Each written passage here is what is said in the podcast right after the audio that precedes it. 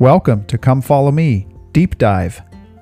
This is where we take a chapter by chapter approach to the scriptures that are assigned by the Come Follow Me curriculum of the Church of Jesus Christ of Latter day Saints.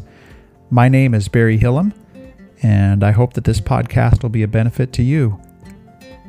In each episode, you will hear a short flyover summary for the scriptural chapter in question, followed by a verse by verse reading that is supplemented with commentary from parallel passages of Scripture and from modern day prophets. You might consider adjusting the playback speed in your favorite podcast player. With that, I'm glad you're with me. Let's get started.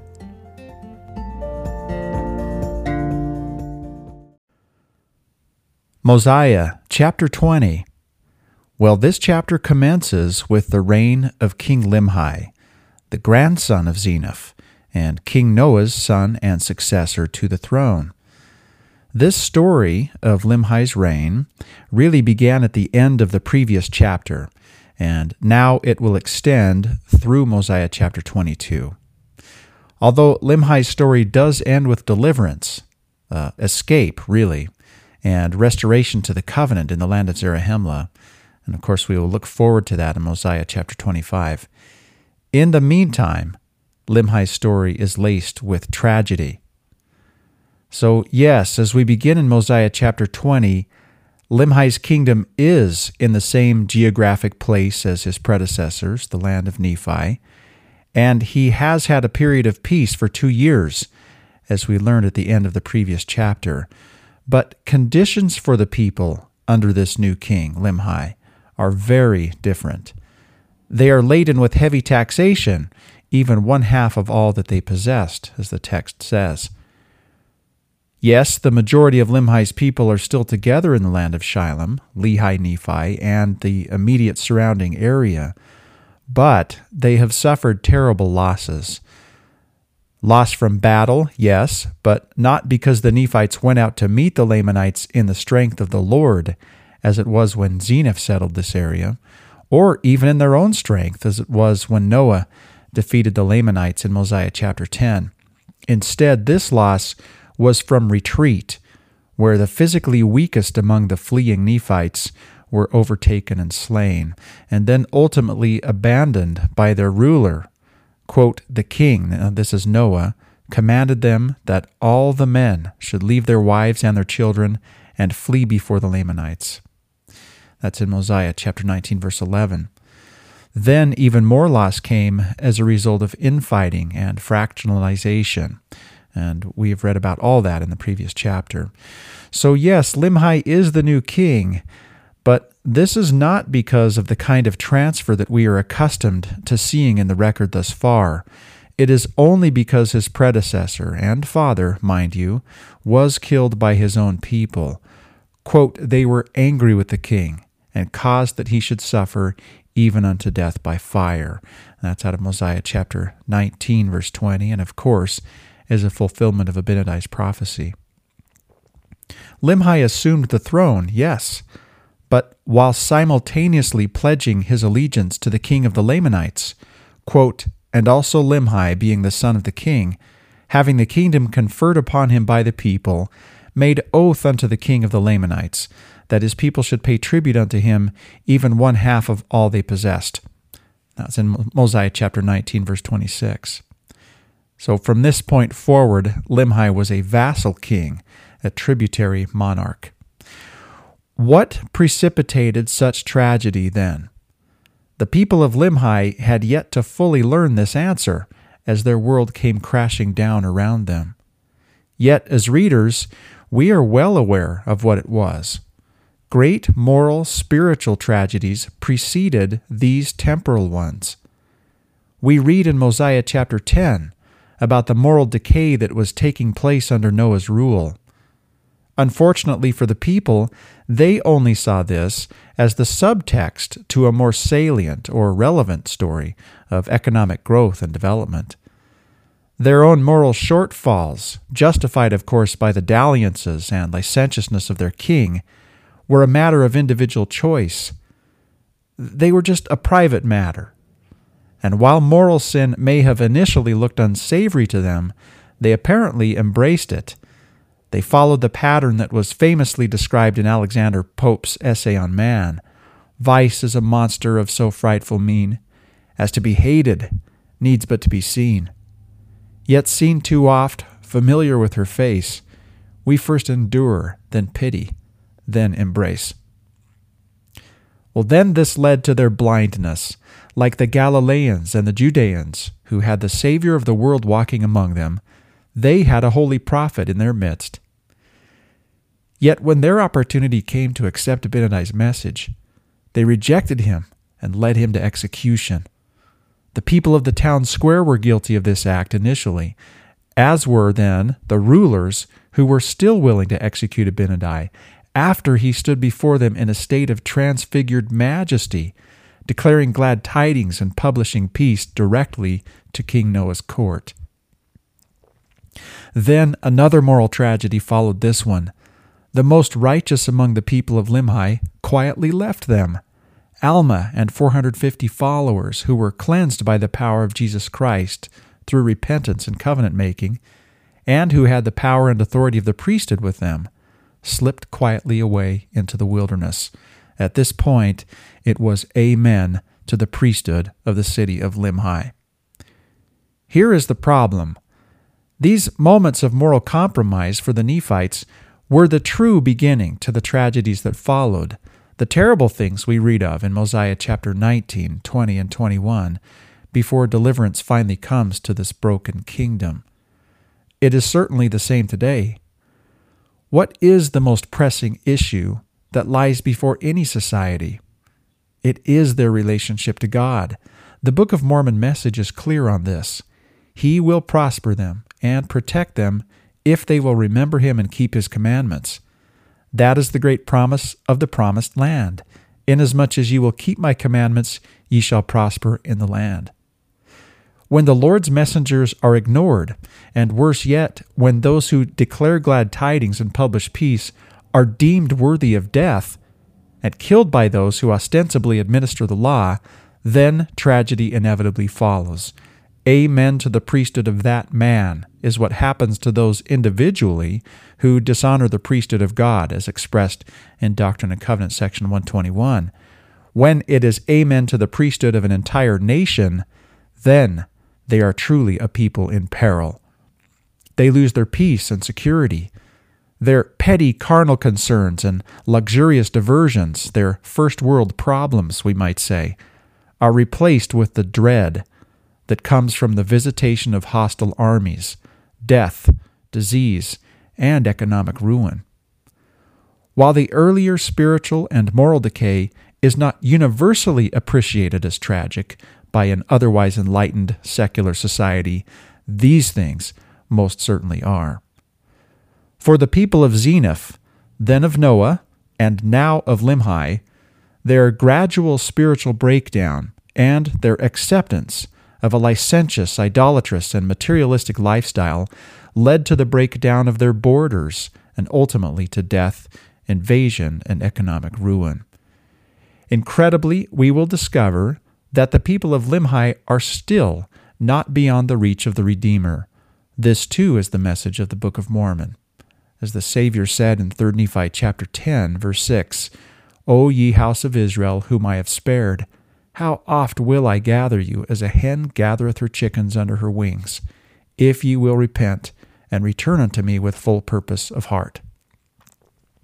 Once Limhi's people humble themselves and begin to call upon the Lord, once they repent and return, as the Savior said it, and as we will see in the next chapter, then the Savior ultimately does return back to them and returns them to a place of safety.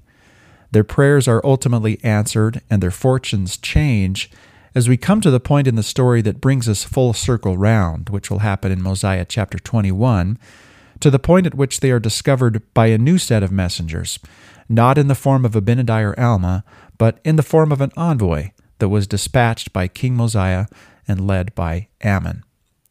For now, however, we will stay with the people of Limhi and learn more about the circumstances of their captivity, how it is, owing to the degenerate priests of King Noah, that their relations with the Lamanites are severely compromised and then provisionally repaired. But these relations are destined to dissolve into total dysfunctionality in the next chapter. Now, for an overview of Mosiah chapter 20.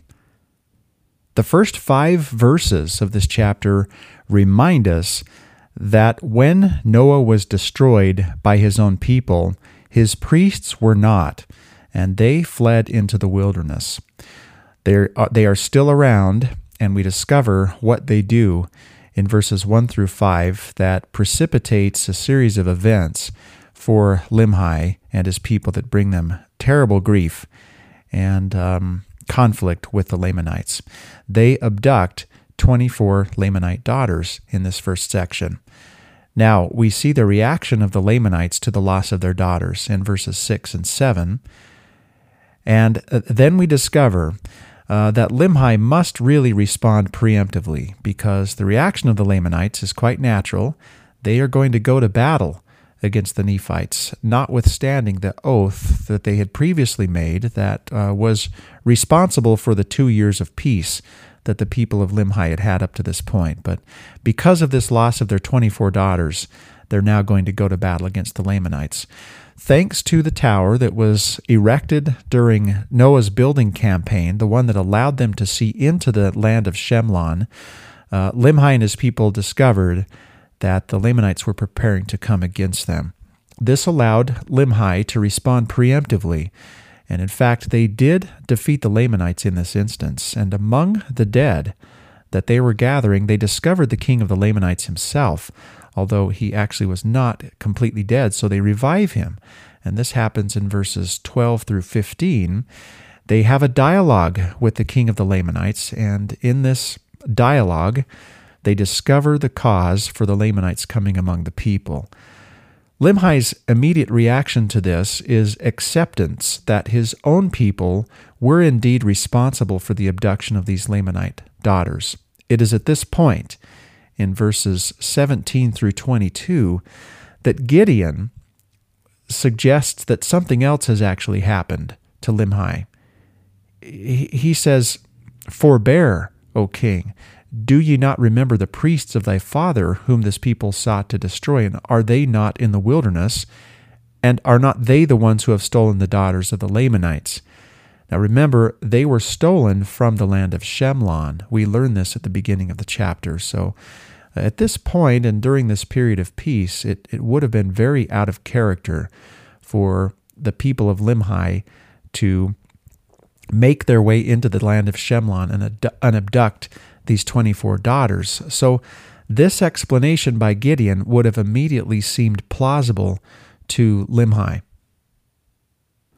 This is then explained to the king of the Lamanites that those who were responsible for abducting his 24 daughters were not the people of Limhi as they are now constituted. It was the priests of King Noah Therefore, the oath that has kept the peace for the previous two years had actually not been broken by the Nephites. This impresses King Laman, uh, as he was probably called, but the king of the Lamanites. It impresses him to the extent that he is willing to go before the Lamanite armies uh, as their king. Uh, he is willing to go before them with the Nephites unarmed and pacify them and restore the oath that had been made between these two nations two years previous when Limhi was installed as king. And that is how this chapter ends. Going back then to a reading of the text, verse 1 Now there was a place in Shemlon where the daughters of the Lamanites did gather themselves together to sing and to dance and to make themselves merry. Now, Shemlon, let's just review. That's where the Lamanites were. Shilom is the city where the Nephites lived. It's probably the same capital city that Nephi himself established when we see him coming into the land of Nephi in 2 Nephi chapter 5. And in fact, it has phonetic uh, similarity to Shalom, which is very similar to the name Jerusalem. So it is probable that Nephi's mindset in setting up this city was that it was to be a new version of Jerusalem in the New World.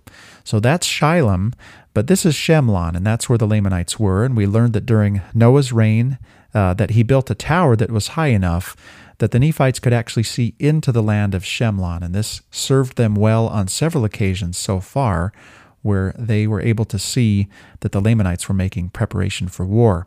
That will happen again in this chapter, as we know. So, uh, in the place of Shemlon, where the daughters of the Lamanites did gather themselves together, it was for them to sing and to dance and to make themselves merry. Now, this is kind of curious, and we have some commentary on this episode from John Welch. He says, In ancient Israel, it was a tradition for the maidens of Israel to gather to dance.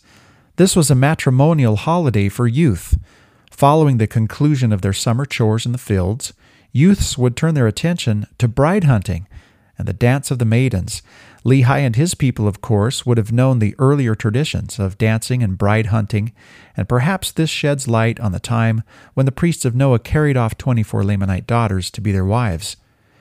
Mosiah chapter 20, verse 1 tells us that there was a place in Shemlon where the daughters of the Lamanites did gather themselves together to sing and to dance, and to make themselves merry. This seems to say that the place was a customary one the place may have been at an outlying shrine or sacred spot. It was not in the wilderness as such, for the priests went from there into the wilderness, but neither was it inside a city. There the priests found the young women, hid themselves, and watched, and sprang out of their hiding places, taking the young women into the wilderness. And we're about to read all of this. The Hebrew idiom translated lying in wait usually connotes premeditation and planning implying that the priests may well have known of this place and custom for young women to be there. Indeed, the young women apparently became the priests' wives willingly enough. At least we find no indication that any of them tried to escape, and all of them later pled with their brothers and fathers not to kill their husbands. We'll read of that in Mosiah chapter 23. This suggests that the Lamanite daughters had gathered to dance in celebration of a vestige of something like the pre exilic Israelite festival of the 5th of Av. Is that how the priests of Noah knew where to go and when to be there? Is that why the young women accepted the priests as husbands? After all, they would have been dancing to attract husbands. The Old Testament records one similar occurrence. During the period of the Judges, a feast of Jehovah was held yearly at Shiloh, which was then the religious center of Israel. One year, the men of Benjamin purposefully went to Shiloh on this feast day, laid in wait in the vineyards, caught every man his wife of the daughters of Shiloh, and took them to the land of Benjamin. That happens in Judges chapter 21, verses 16 through 23. This isolated biblical account, however, does not give the whole picture. It does not convey the point that this celebration was probably a widespread festival observed for many centuries among the ancient Israelites. Furthermore, the matrimonial character of the dances is only identified in later Talmudic traditions. Now, returning back to the narrative in verse 2 And it came to pass that there was one day a small number of them, again speaking of these daughters of the Lamanites, gathered together to sing and to dance. And now the priests of King Noah, being ashamed to return to the city of Nephi, yea, and also fearing that the people would slay them, therefore they durst not return to their wives and their children. And having tarried in the wilderness, and having discovered the daughters of the Lamanites, they laid and watched them. And when they were but a few of them gathered together to dance, they came forth out of their secret places, and took them and carried them into the wilderness yea, twenty and four of the daughters of the Lamanites, they carried into the wilderness. There's no need, particularly at this point, I think, to comment on the moral depravity of these priests of King Noah. It's all very self evident as we go through the text. We do have this from John Welch with respect to uh, the, the, the number 24. 24 daughters. He says, Consider the significance of the number 24 in ancient Israel and in the Book of Mormon. And uh, to that, I would add that you can see it in the Book of Revelation as well. Certain numbers were clearly meaningful in antiquity. Seven was the number of spiritual perfection, as in the seven seals in the Book of Revelation. Twelve was a governmental number, as with the twelve tribes, twelve apostles. The number 24, being a multiple of 12, was associated with heavenly government, especially priestly judgment and temple service.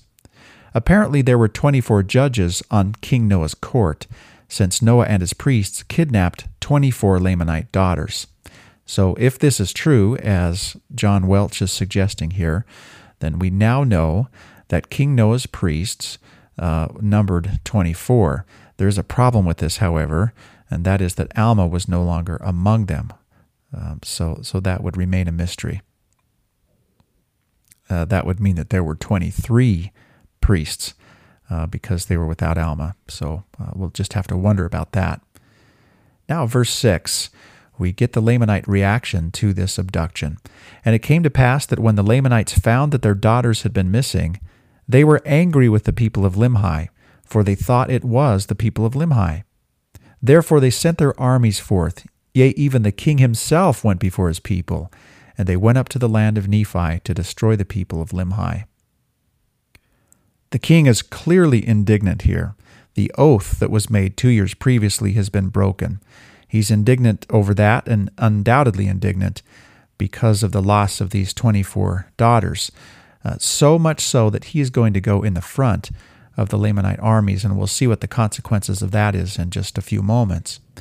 Now, uh, owing to this tower that we've discussed previously that was erected in the land of Shilom, uh, Limhi is able to respond preemptively to this. So, verse 8 And now Limhi had discovered them from the tower. Even all their preparations for war did he discover.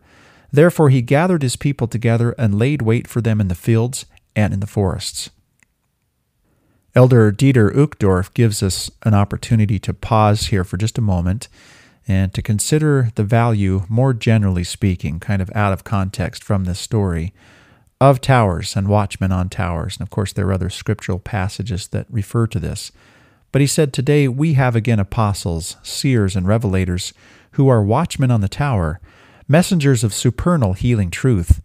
God speaks to us through them, and they are profoundly aware of the different circumstances we members are living in. They are in this world, but not of this world. They point the way, and they offer help for our difficulties, not through the wisdom of this world, but from an eternal source.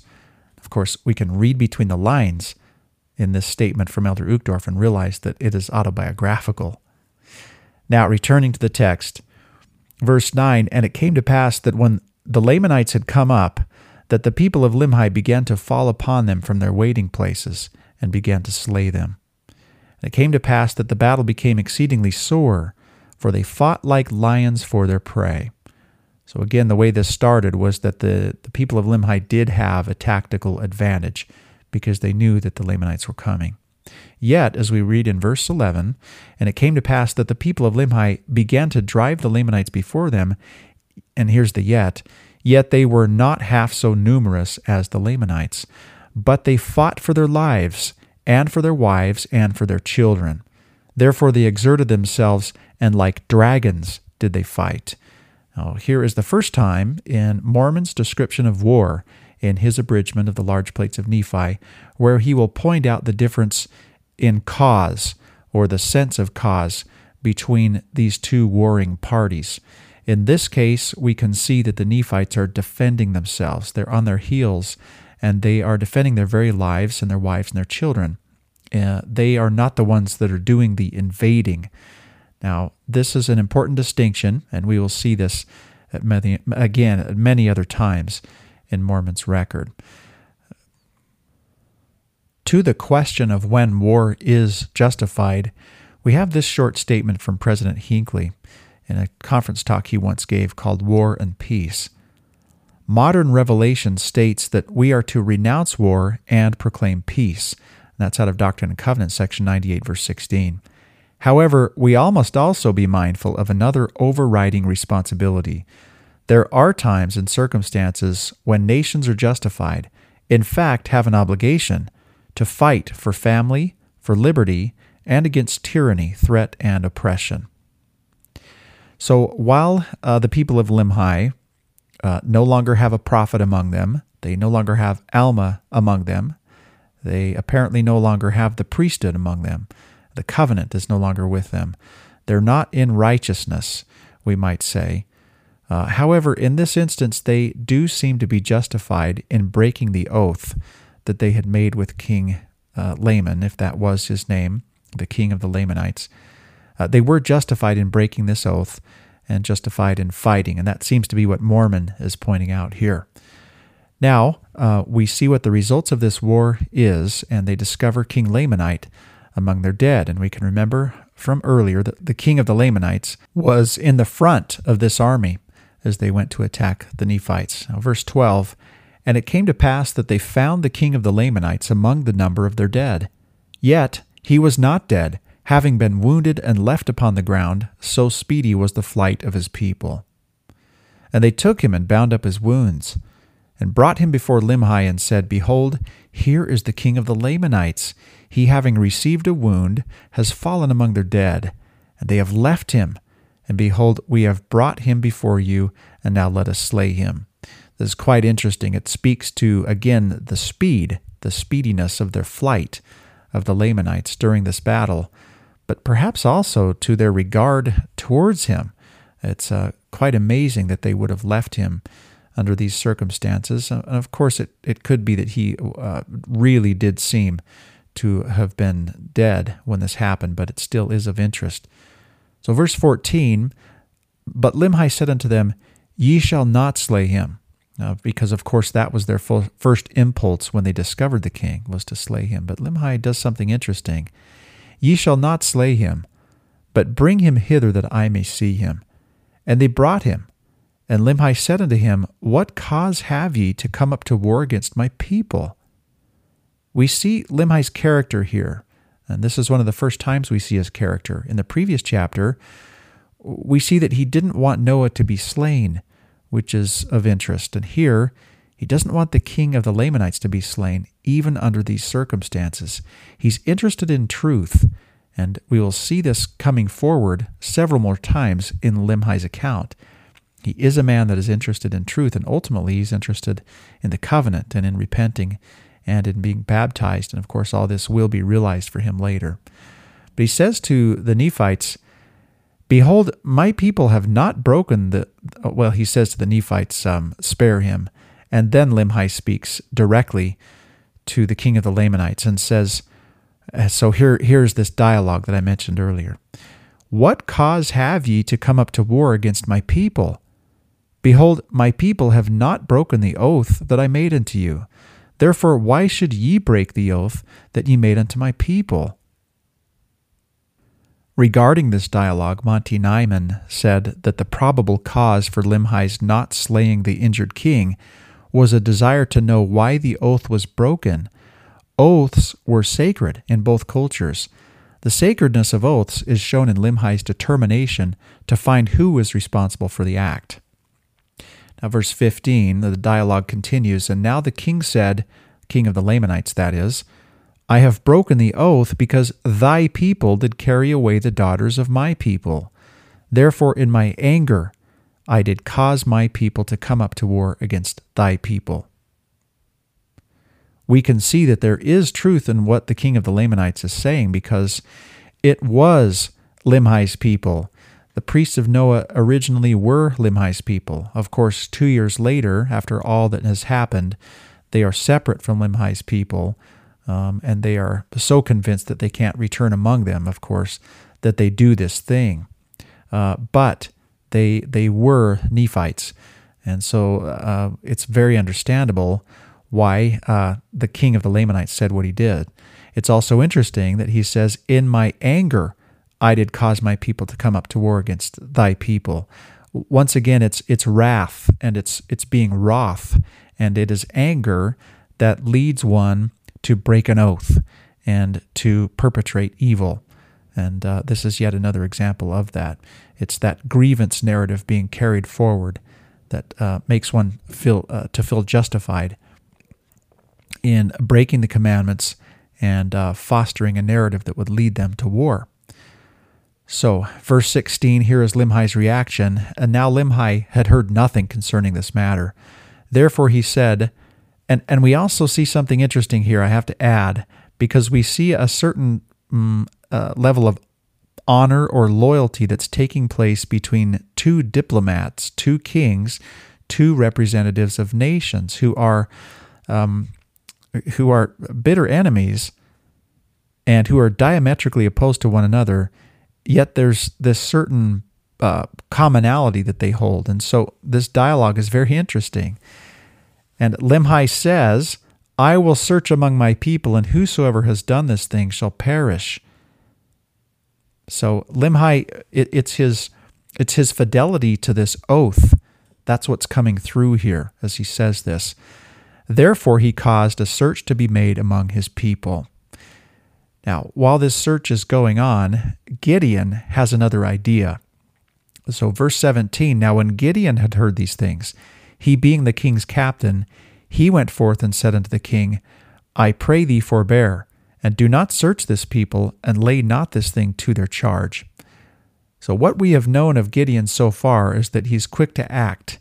Uh, he wanted to kill King Noah. Uh, we know him as being uh, rash and, and quick to draw his sword. But here we can see that Gideon is very bright and he thinks tactically, and he is able to see through all of this. And he knows uh, he has a very good sense for who it would have been that would have captured these daughters. Verse 18 For do ye not remember the priests of thy father? As Gideon is speaking to Limhi, whom this people sought to destroy. And are they not in the wilderness? And are not they the ones who have stolen the daughters of the Lamanites? And now that would have immediately made sense. Who would possibly uh, be at the borders of the land of Shemlon during this period of peace, which was already so tenuous? Well, it would have been these priests. Verse 19 And now behold, and tell the king of these things, that he may tell his people that they may be pacified towards us. For behold, they are already preparing to come against us. And behold, also, there are but few of us. So we're in this little latent period after this battle um, ended where the Nephites were victorious and the king of the Lamanites was counted among their dead.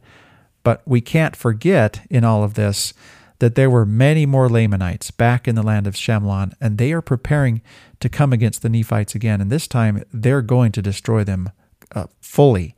Gideon is aware of all of this.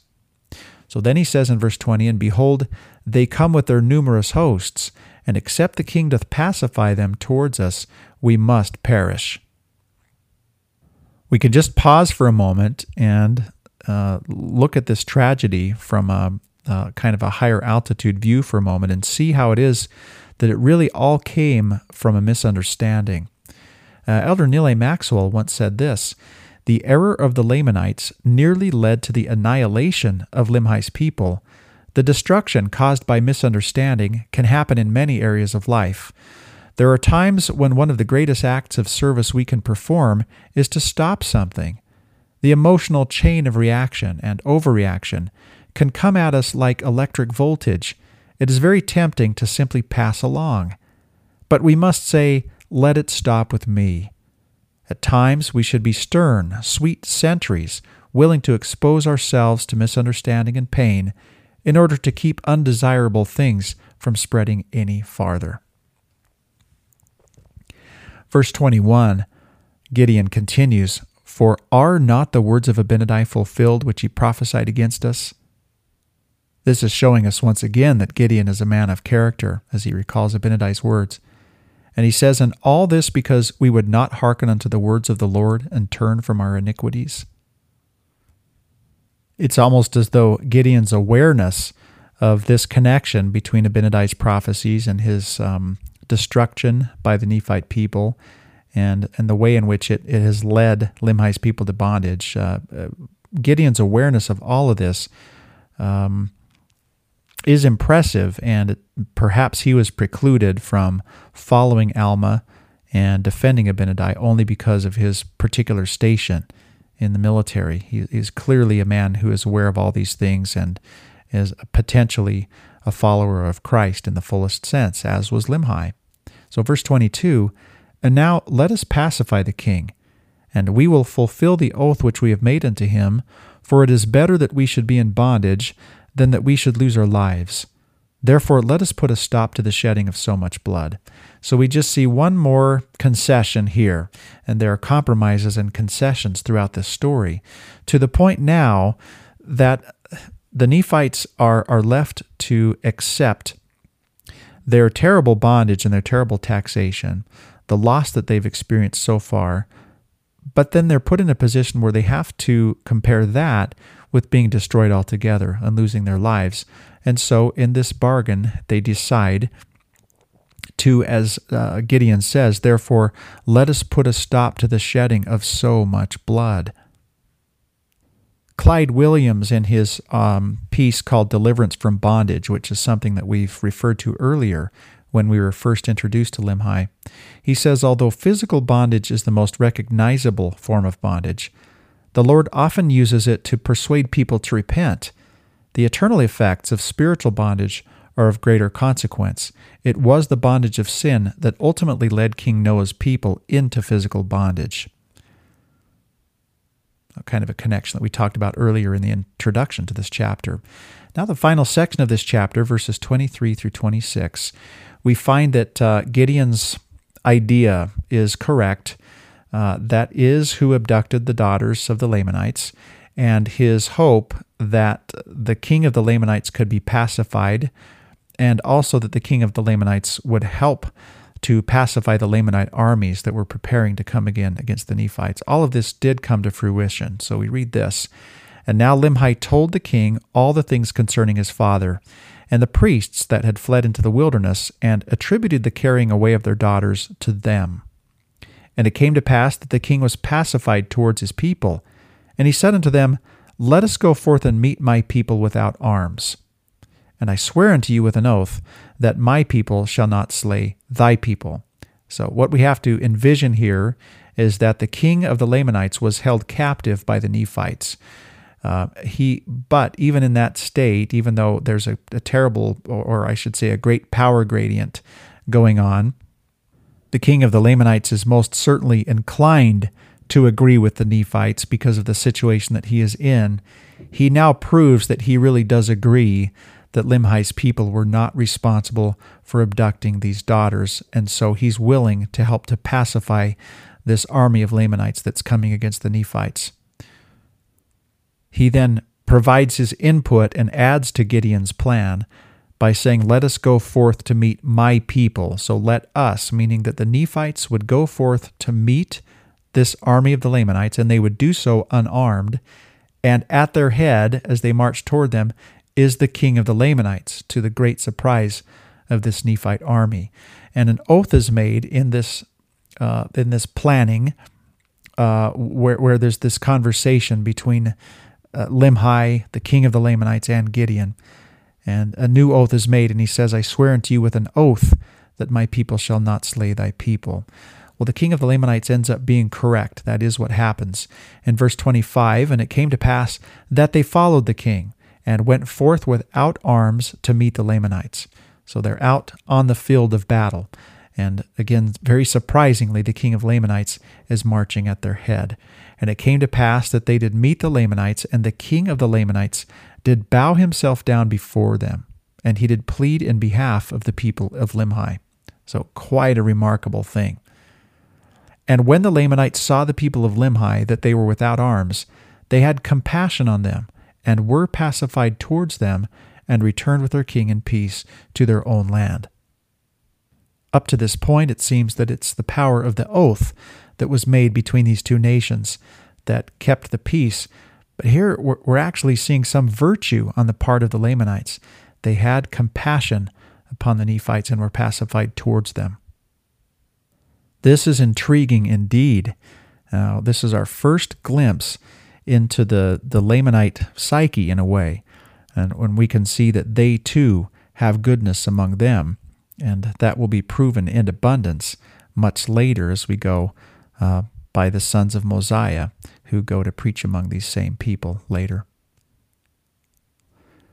This chapter, Mosiah chapter 20, kind of has a, a nice arc and some symmetry to it because it begins with this problem where these Lamanite daughters are abducted and then war ensues.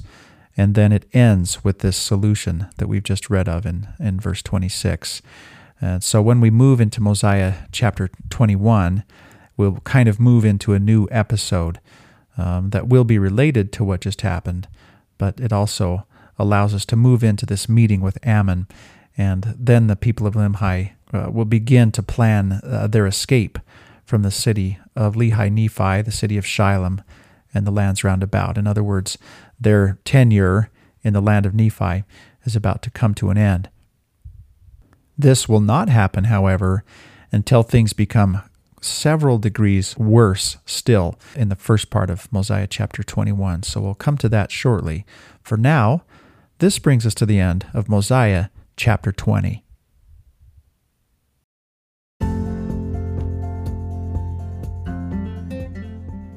Thank you for listening to Come Follow Me Deep Dive. I want to acknowledge the resources that have helped me prepare this and previous episodes of this podcast. Grant Hardy's Reader's Edition of the Book of Mormon has helped me with the sectional divisions in these chapters. Kelly Ogden and Andrew Skinner's verse by verse commentary on the Book of Mormon has provided me with rich commentary.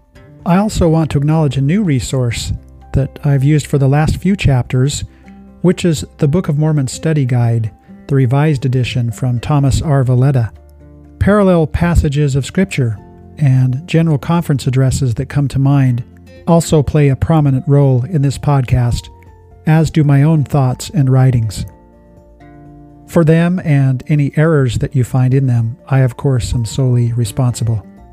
I hope that this podcast has had the effect of drawing you to the scriptural text that is so rich with detail and generous with truths that can help us navigate through our own lives, and most importantly, draw closer to God in our study of His Word. So thank you for listening.